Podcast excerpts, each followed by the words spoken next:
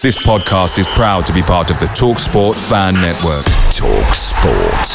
Powered by fans. Hey, I'm Ryan Reynolds. Recently, I asked Mint Mobile's legal team if big wireless companies are allowed to raise prices due to inflation. They said yes. And then when I asked if raising prices technically violates those onerous two year contracts, they said, What the f are you talking about, you insane Hollywood ass? F- So to recap, we're cutting the price of Mint Unlimited from $30 a month to just $15 a month. Give it a try at mintmobile.com slash switch. $45 upfront for three months plus taxes and fees. Promo for new customers for limited time. Unlimited more than 40 gigabytes per month. Slows. Full terms at mintmobile.com. The Talksport Fan Network is proudly supported by Delivery, bringing you the food you love. McDelivery brings a top tier lineup of food right to your door. No matter the result, you'll always be winning with McDelivery. Order now on the McDonald's app and you'll get rewards points delivered too. So that ordering today means some tasty rewards for tomorrow. Only via app at participating restaurants. 18 plus rewards registration required. Points only on menu items, delivery fee and terms apply. See mcdonalds.com. I got a head cold and snivelling, like everyone seems to have at the minute. We'll uh, do this press conference in two sections. So the first part will be to reflect on today's game, and then we'll do a second section to preview our game against Manchester. Forgot how nice it is, isn't it? It's like an actual theatre. It's good. Look at this place. Wowzers. Yeah, I mean, it's unfortunate I have to start with that because I thought we were absolutely excellent, uh, but we'll go back to that in a second. Um, I'm a big fan of VAR. I don't know where that one lives today because I think VAR's over, you know, ref the, the moment when the referee and the lines person have got amazing views. They've clearly made a decision. All their experience and years of doing it goes out the window because they'll find contact, and they're going to find contact. They find contact in virtually everything. The amount of contact in, in the game we all know, or for me, not everyone is alarming. Um, anyway, the lack of contact. Sorry, you know the the favourite penalty when he stood on his toe, and you know I don't know whether he wrote you stand on your toe in a queue to get on the tube or whatever. You don't fall over. Um, but anyway, apparently that's a penalty nowadays, so we all know about that. Um, so my question is more about when, when, where's the line between trusting the on-field moment and the referee's instinct and what they're doing, and part of the VAR for me, um, and uh, many people probably won't agree because they'll say there was contact. But if I'm the the person in the VAR room, I'm looking at the referee's position as well. I'm looking at the linesperson's position. What view have they got? Because they're actually there live and it's live action. It was perfect today, in my opinion. The referee's view from the reverse side, the linesperson's view from the front side. It is the perfect moment for them to be allowed to referee the game. Just did you have the view on at the end of the first half, Onana was getting his shirt pulled in the penalty area back to the left. Did did you have a chance to see that? Yeah, they said they were pulling each other's shirts. So like, I'm not going to go into everything. You, you know, I'm a big fan of VAR, but it can't. That's my point. It can't be refereeing every moment. Um, but in a game where so many soft things now in football anyway, but you know, every touch is nearly a foul, or if it's not nearly a foul, it is a foul.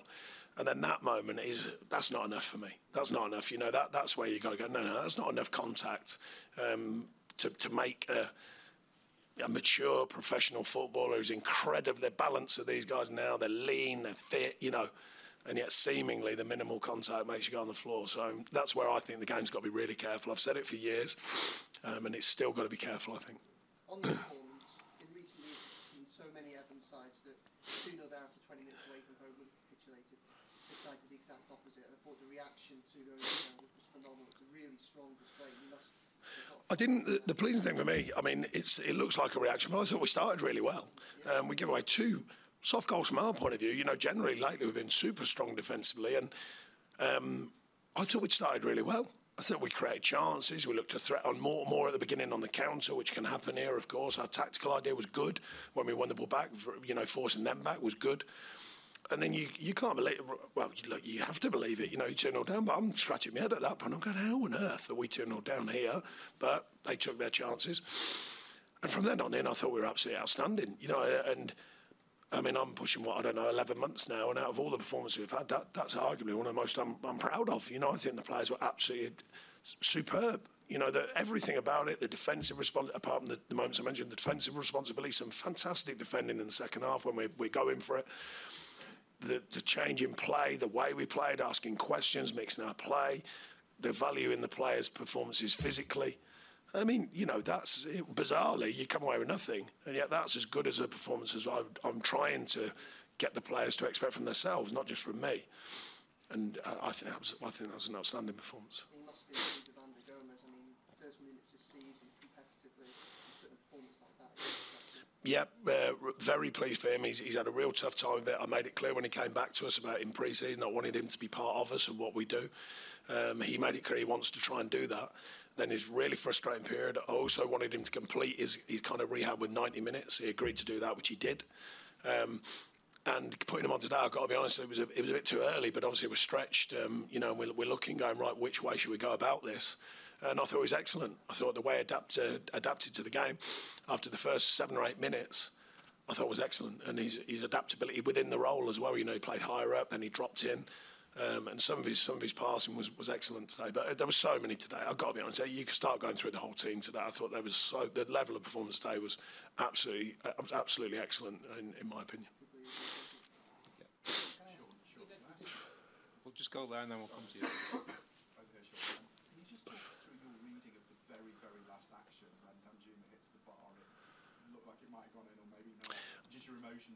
Well, I presume uh, the referee's watch would buzz if it physically, if the ball went in, regardless of it, where you know whether it's a goal or not. I presume that would happen. So therefore, I can only presume it didn't go in. It looked like on the replay that it might have gone in, but I presume the, the watch would have went. Uh, he flags for offside, I presume. Equally, I'm not sure. Uh, for Beto, I think. But then you'd argue, is he, you know, is it interfering? Is it not interfering? Um, and then it's a definite corner, and we don't even get the corner, which was a bit surprising. Well, it wasn't that surprising, I suppose. It was like, no, that is everyone in the stadium can see it's deflected off for a corner. Uh, we don't get a corner. So, anyways, that's the way it goes. We just hope over a season it, it balances up. Sean, I just wanted to ask, like, the goal that gets ruled out, do you think you'd get something out of the game if, if. Well, you've got to think it's got to have an effect because of how well we were playing and the feeling in the stadium. I think the, the, the Tottenham fans were probably thinking, you know, these are playing really well. Couldn't really, they couldn't get their usual grip of the game. We forced turnovers many, many times today, which was good from our point of view. Um, you know, I think I think the, the feeling in the stadium would have been for us in the sense, not uh, not for us. You know what I mean? It gets nervous, you know, when we're playing so strongly. Um, but you never know. I mean, you can't. I've got no crystal ball, but goals change games. They don't just change the scoreline; they change the whole feel of a game. Um, and I was, I would have been thinking that we had very uh, strong chance at that stage of going on at least getting something from the game. Excuse me, I got terrible. Okay, we'll move on to the uh, the Manchester City press conference. Away days are great, but there's nothing quite like playing at home. The same goes for McDonald's. Maximise your home ground advantage with McDelivery. Order now on the McDonald's app. At participating restaurants, 18 plus serving times, delivery fee, and terms apply. See McDonald's.com.